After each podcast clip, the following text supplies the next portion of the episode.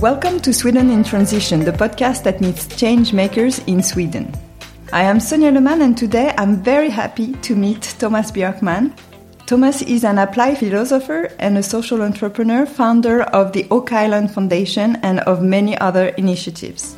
In this conversation, we will speak about meta crisis and the possibility that humanity is undergoing a phase shift.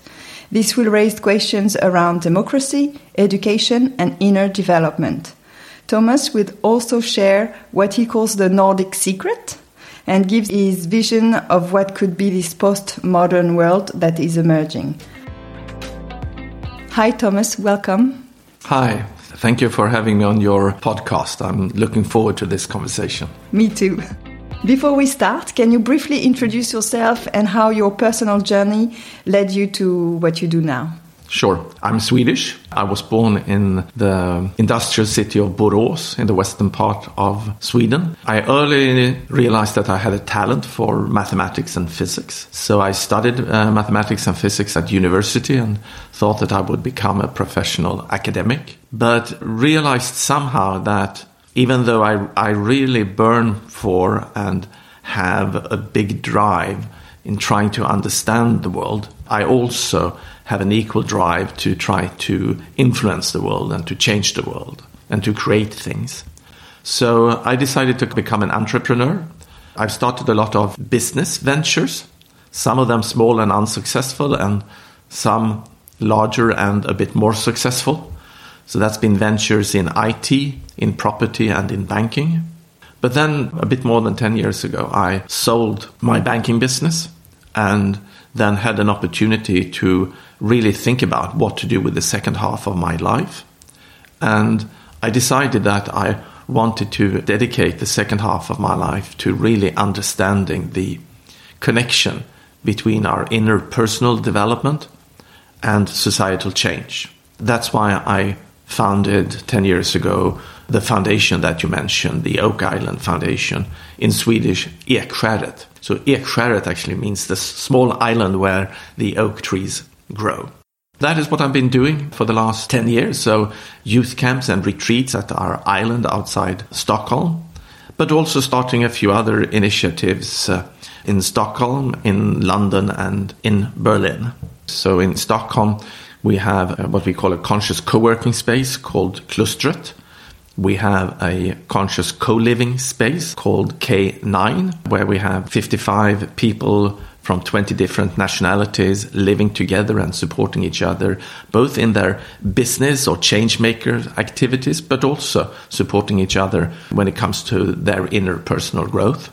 In London, I started five years ago to, together with Jonathan Rowson, a small research institute called Perspectiva, I'm also co-founder of the Rebel Wisdom media platform.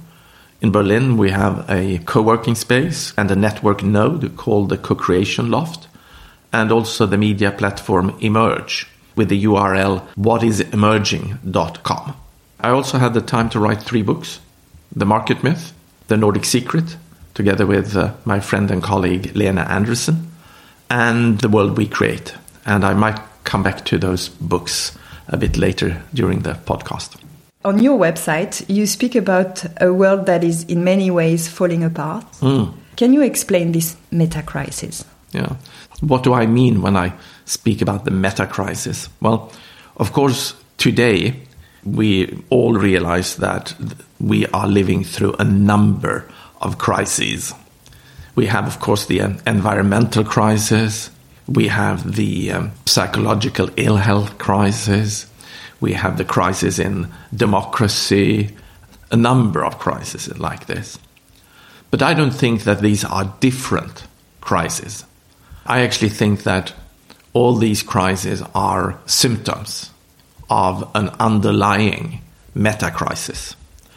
And that underlying meta crisis is the fact that we have collectively outgrown both our collective worldview, but also our inner capacities to hold the complexity of the society that is forming around us right now.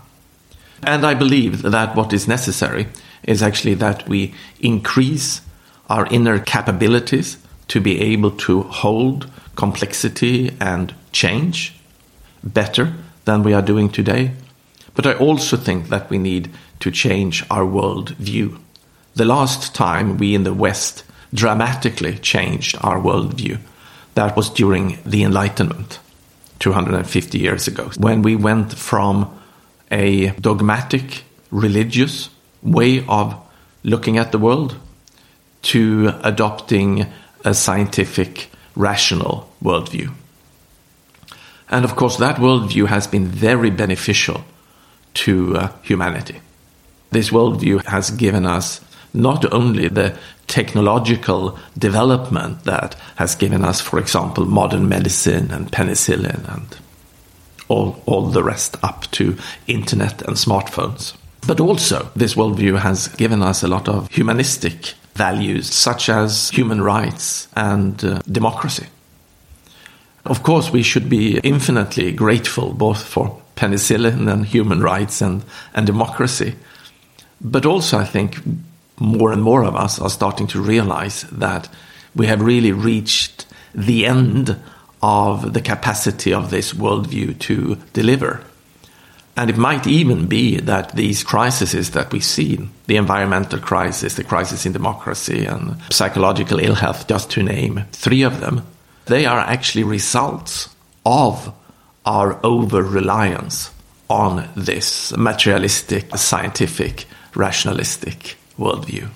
I'm very curious to see what we can do at this point in humanity's development and if we can possibly again make a huge leap and take a next step in the development of humanity. But I don't know. It's interesting times. And when we are doing this podcast recording, we are, we are just leading up to the election in the US. And I watched the first debate between uh, Trump and Biden It's just so clear. I mean, if we did not realize that democracy is really in danger, we do that now. And I, I think, irrespective of the outcome of the election, democracy is in a very difficult position.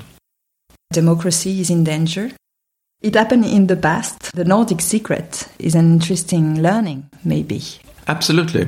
And perhaps before we go to the Nordic secret, I might mention that from my scientific background, I think it's very helpful to understand a lot of things in the world. It's not as objects, but rather to see things as processes and to see them as very complex and sometimes self organizing processes that can show phenomenon of emergence where you have something completely new and more complex emerging out of a complex system.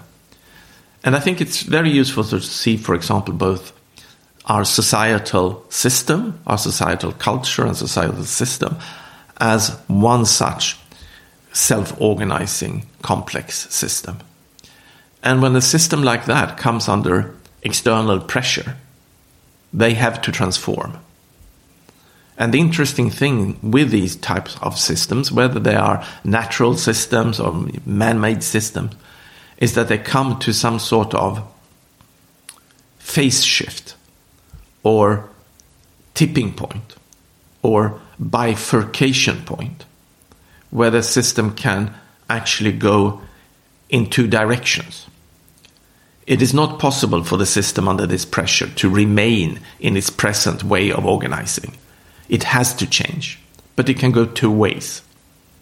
It can either break down under this pressure and go into fragmentation and into a lower complex way of organizing.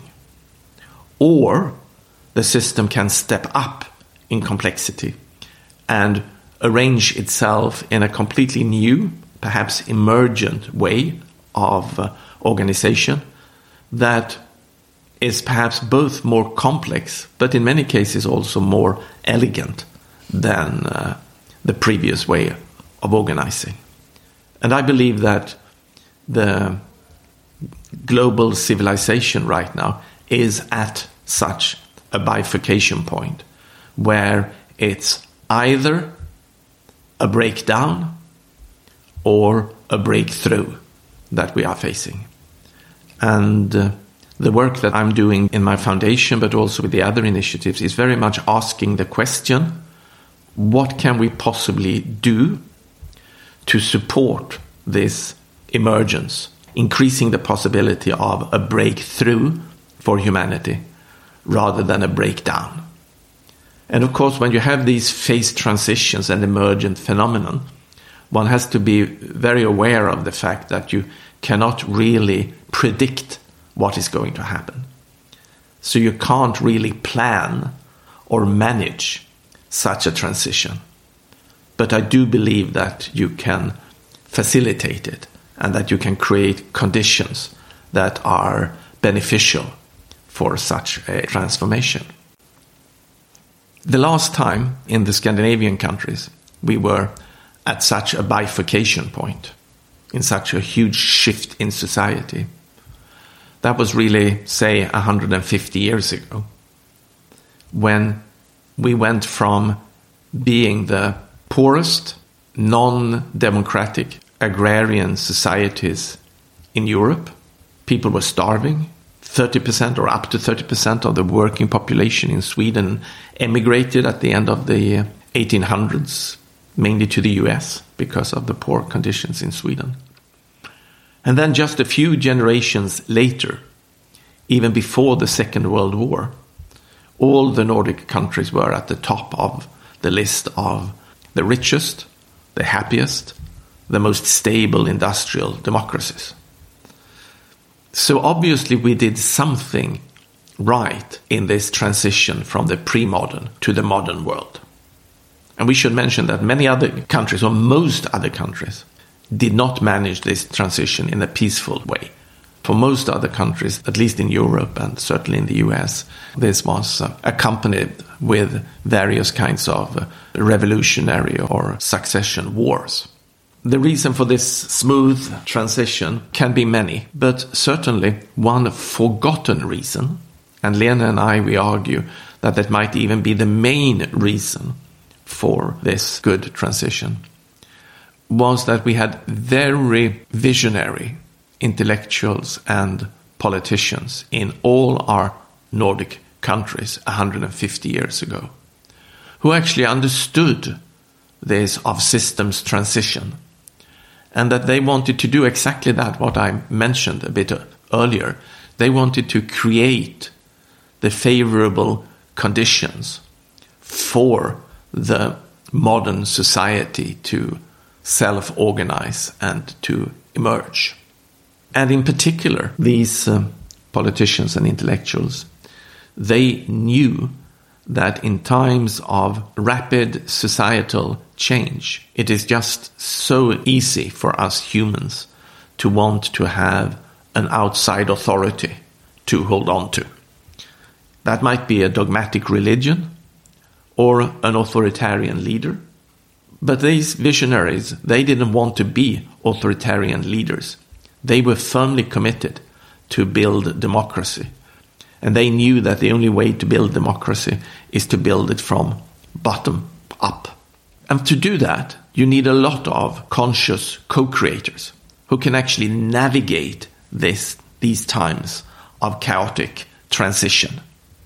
You need people who are n- not dependent on an outside authority, but has rather come that far in their own personal development that they have internalized the locus of control, have connected to their inner compass and have increased their capacity, both for cognitive complexity, but also for their compassion and deepened compassion and expanded compassion to include more people.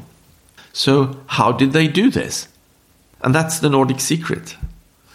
So, they actually created a lot of centers where young adults in their 20s could spend up to six months, later on with full state subsidy with the expressed aim of internalizing their compass and becoming grounded enough in themselves to be able to uh, act as conscious co creators of modernity. By the turn of the last century, year 1900, there were actually 100 centers like this in Denmark, 75 in Norway, and 150 in Sweden, where young adults could spend up to six months to find themselves, to learn about technological evolution that was going on, to be able to embrace technology, not be afraid of technology, but also to be able to judge how to use technology. And they also got the basic tools for organizing civic society. How do you start a newspaper? How do you start an NGO? How do you make a speech? How do you write an article? And things like that. And speaking with today's developmental psychological language, you could say that they had identified a very important step in our adult ego development process. The step that we all as adults can take, but many adults never take.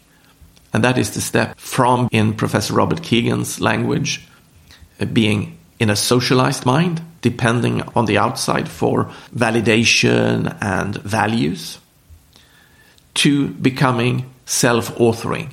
That meaning that you become authors of yourself, of your own life, in a much uh, deeper sense. But also at that level, you can become author and co creator of society. In a socialized mind, you mainly replicate the society that you are living in. As self authoring, you can create and add to culture and to uh, society. And when this was at its height, this program, about uh, almost exactly 100 years ago, then 10% of each young generation in Scandinavia participated in one of these six months programs. And of course, that created a critical mass and a tipping point. And especially since these 10% were not just located in some sort of isolated elite group. On the contrary, the majority of the participants in these uh, programs were from farming background or from working class background. How would they be selected or mm. It was by application. So you got the more talented and the more motivated. Later on, as I mentioned, they were funded by the state, but they were not run by the state. And that was a very clever thing because uh, they also realized that for this to happen, you need diversity. So the programs were funded by and were framed by the state, but were run by very different kinds of organizations. Some were run by labor unions, other ones by temperance movement, others by sports movements. Mm. But the aim was still the same to help people to uh, become authors of their own lives and active co creators of uh, society.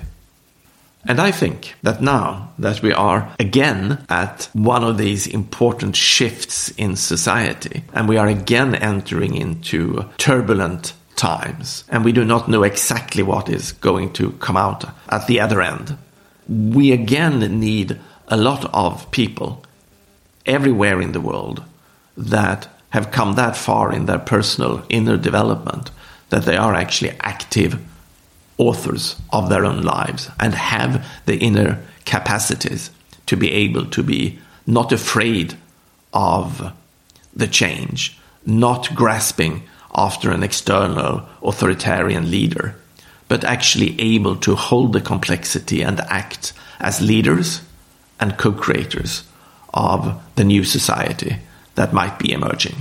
So that's what you're bringing to life on the Oak Tree Island. We're trying to uh, both talk about this and try to understand this, but also from a practical point of view, help each other to grow and to develop as individuals. And we do that with youth camps in the summers, but then adult retreats and invitational conferences and during the rest of the year.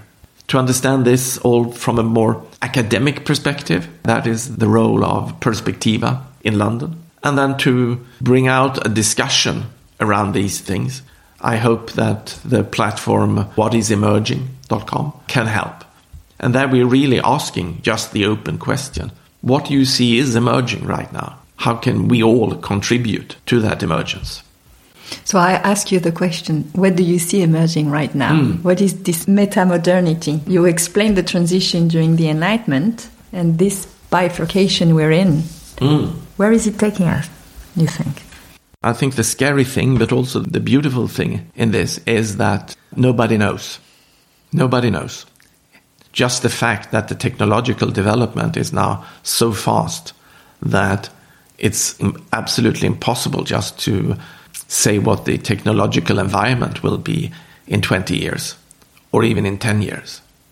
And I believe that just like technology, for example, the invention of the printing press, but also a lot of other things, was driving the transition from the pre modern into the modern world. I think technology is going to be one of the drivers into uh, the next way of organizing human society. But it's very important to realize again, just like we realized 150 years ago, that technology can be used for many different purposes. We need to uh, be able to, both as individuals, use our individual agency to use technology well, but also realize that it's not just a question of individual agency. For some questions, we need collective agency. So, for example, uh, the environmental problems. We can only do so much individually, and we should do all of that individually. But to really solve the environmental problem, we also need collective action. And we are today, unfortunately, when we need this collective action, we are just so bad to, at organizing collective action, both on a, on a national level, but certainly on an international level. And in order to, for us to be able to have collective action, we need collective sense making. We need to understand the world together in order to make collective decisions that we can act upon. And unfortunately, right now, not the least driven by the social media and I really recommend any of the listeners watch the Netflix documentary Social Dilemma mm. to realize the, the power of technology and the power of social media, both the positive but also the negative power. This is a very good example where it is not just a question for us as individuals to become aware of how we are using social media. We also need to come together, everyone, and say that our collective ability to make sense of the world is actually a common good, just like nature. And we need to collectively protect our ability to collectively make sense of the world. So it's both an individual responsibility, but also a collective uh, responsibility. Having said all of that, can I still say something about the future? If we find it difficult to articulate a clear vision 20 years ahead in time, then we cannot just capitulate and say, well, we can't know where we are going, so we just see where we end up. That is a, a clear recipe for disaster.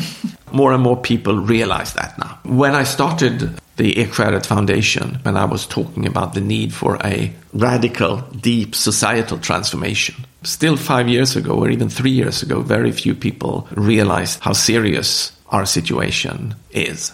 The most common comment was something like this don't be so agitated, Thomas. It is a bumpy road, but we have the market and we have democracy. If we just leave things alone, things will eventually sort itself out. So just, just trust the systems. Now, three years later, I don't hear that at all. Now I think that there is a realization that just relying on the market in its present implementation and just relying on democracy in its present implementation will not get us there. The market is not accounting for the costs of uh, psychological ill health or the cost of nature. And uh, again, just going back to the debate between uh, Trump and Biden, it's evident now that these systems are not functioning in its present implementation. So I hope, and I'm certainly working towards that we in 20 years still have the market and still have democracy but probably in a different implementation. And when we talk about democracy, I think it's obvious that the feedback loops we had with campaign financing, special interests, the media logic, yeah, and fake news, and all of those things are things that we will certainly have to sort out. But in a more enlightened implementation, I hope we will have the market and uh, democracy in, in, 20, in 20 years. But then, how can we go about to implement those more enlightened versions? And then again, we come back to this with collective sense make. If we can't even make sense of the world. So we need this vision. Yeah. But then, my conclusion is if we can't have a vision around a desirable end state 20 years out in the future, we shouldn't give up and we should instead focus on the process saying, okay, we might not know exactly where we are going, but we could certainly talk about what do we believe is a better process for taking us there. And I've already indicated one thing that we need to do, and that is uh, look at this process of collective sense making. And any of the listeners more interested in, in that, I would recommend the Rebel Wisdom and the talks that are given by, for example, Daniel Schmachtenberger around collective sense making and the initiatives that he, he is leading. Uh, so that is one thing. But then, going back to the Nordic secret, I certainly believe that we need to increase our individual inner capacities to take part in this process. And what could that be? What, what, what, what am I talking about? I mean, when we're talking about personal development or even consciousness development. That sounds very vague. You can talk about developing transformative capacities within us individuals. And that could be just to name a few, perhaps a bit random clusters of such capacities. I would perhaps name these five. The first one would be openness in times of rapid change. Our natural instinct is to shut down and to focus and to become more narrow when we become afraid. But we can train ourselves to stay open and to stay present and to try to take in as much of the world as possible instead of shutting down.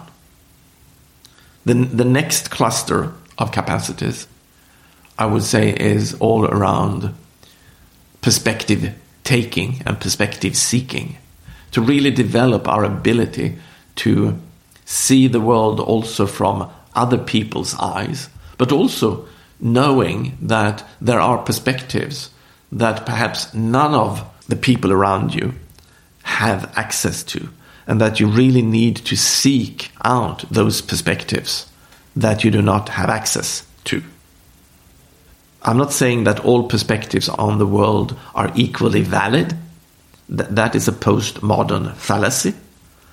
But each perspective on the world has got some sort of truth in it. All perspectives have noise, but also some signal. And by seeking out more perspectives, you get more signal. But then we move to the next cluster, which is about sense making. And that is about discerning signal from noise. It's also about increasing your capacity to see the world in more nuances, moving from a more primitive way of sense making, where you mainly see the world in terms of black and white, right and wrong, us and them, to really be able to ap- appreciate the depth and the nuances of, of the world and you might even be able to hold the paradoxes that is inevitable in human, human society without necessarily trying to, to resolve a paradox. A fourth cluster of, of capacities is all about this finding your inner compass to really move from being in a socialized mind, depending on your environment, your peer group, uh, a political authority for guidance and direction in your life, but really connecting deeply with the inner compass that we all as humans have inside us, but uh, it is a process to find it and to connect to it. And then finally, I, I would say that none of these uh, capacities that I have mentioned before would would have any value if we don't add the fifth dimension here, and that is a dimension about uh, compassion, self-compassion, empathy, and in a more multicultural society, expanding and deepening our empathy is uh, really key. The good news is that all these capacities that I have mentioned, science clearly show that we can develop these capacities. We are not born with a certain amount of empathy. Psychological research clearly shows that empathy and the other capacities can be developed. That's the good news. The bad news, or not so good news, is that these capacities cannot be taught in a normal uh, school setting or anything. So, for example, if if you in your organization have have a coworker that really needs to develop more empathy, you cannot just send that coworker on a three day uh, course in empathy and then they come back with increased empathy. No, that it doesn't work like that. All these transformational capacities to develop them involves deeper, mostly unconscious psychological processes that form over time. So, developing these capacities is something that takes months or even years. And that is, of course, why, again, going back to the Nordic secret, why those programs were six months long.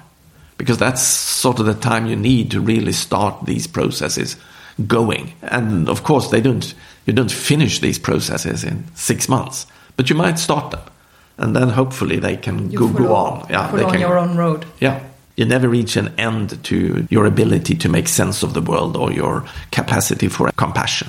Those capacities that you just mentioned make me think of um, Otto Scharmer and the fact that uh, we are moving from an ego society to an eco Yeah. society. Dr. Scharmer is actually using the language that we need to shift from an ego consciousness to an eco consciousness. And that is very much this same shift in the way that we look upon ourselves, on each other, on society, and on the planet. And this mind shift is both a question about developing these capacities, but it's also a bit of changing our worldview. And just like we changed our worldview during the uh, Enlightenment, again, when we went from a religious dogmatic worldview into a scientific rationalistic worldview, today we need a similar deep change in our worldview to make that a little bit more tangible and understandable. And again, I, I would divide this into five groups, where the first one would be about realizing how interconnected and interdependent we all are as humans. Realizing that we are not just these individual, utility maximizing mm. individuals that the Enlightenment philosophers and economic theorists want us to believe that we are, these homo, homo economicus.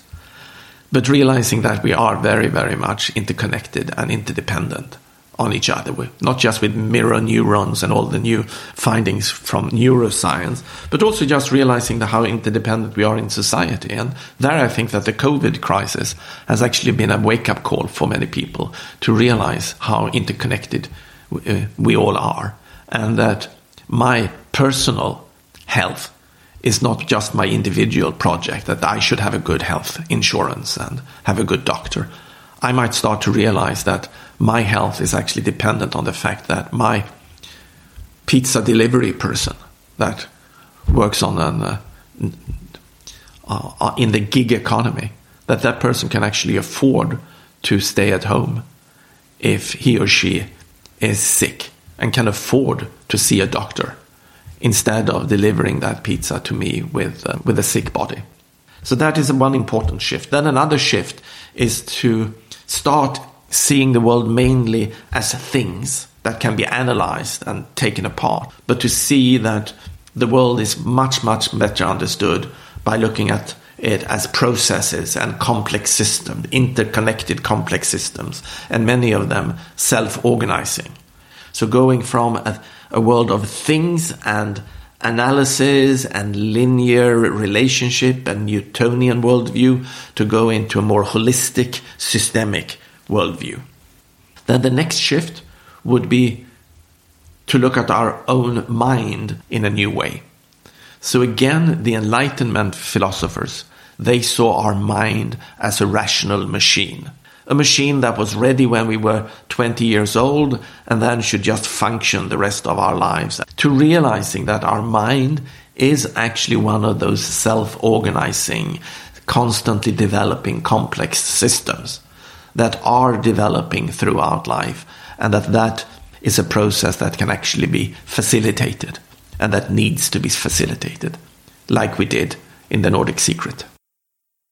And then a fourth group of perspective shifts, I would say, is around our society. And to start to see and realize the culture that we are living in.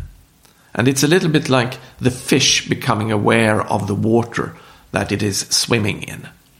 So today we very easily just take our societal culture for granted and we don't even see it. And we don't see the power structures in society. We don't see the power structures in, in language. We don't see how language is forming the way we think.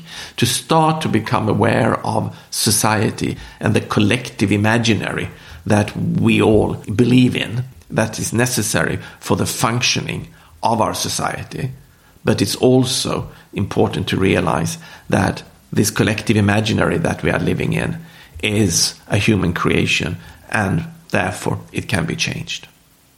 And then finally, and that might be a, a, a good note to, to end on here, is that, that we need to change our view on our lives and what is really important and both individually and also collectively leave the scarcity mindset where we have almost 100% of our focus on the material aspects of our lives.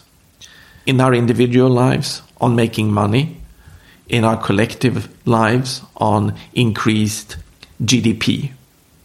To start to realize that the really important things in life is more around meaning and purpose to find our callings. How can I, in the best way, contribute to this societal shift? But also to start a little bit to, to talk about meaning and purpose on a societal level. And to ask the question, for example, what is the purpose of Sweden or of EU or of humanity? And these are questions that we do not usually put to ourselves, not, not at this collective level. But if we are going to collectively co create the future, we might need to start to ask uh, the question what is the purpose of my country? What is the purpose of EU? And what is the purpose of humanity? Thanks a lot for this conversation, Tomas. Thank you. I saw wonderful. you wrote a, a book. You wanted me to contribute with a quote and a book recommendation. Yeah, if you have. Yeah. So my quote would be from my friend, the African philosopher Bayo Akomolafe. He says, My ancestors tell me we are in emergency. We have to slow down. There's a lot of wisdom in that paradox. I think that's what we need to do. Realize that we are in an emergency, but we also need to slow down. And the book that I would recommend to the listeners is a book by Giles Hutchins and Laura Storm, and it's called Regenerative Leadership. It's a book that talks about how we can transition from the present society into a new regenerative society. It might be this next step of society that uh, Lene and I in our book refer to as the meta modern society. So we've had a pre modern society, a modern society, the postmodern critique of modernity, and we might enter into a meta modern society. And they are asking the question what sort of leadership do we need to move from the present society into a regenerative uh, society. And it, it's a wonderful book that is both uh, theoretical, talking about consciousness, evolution, and a lot of these things uh, as well, but also practical, really showing how, how we can exercise a leadership in this important uh, transition that we are in right now. Thank you very much, Tomas, for this conversation. Thank you. It was a pleasure.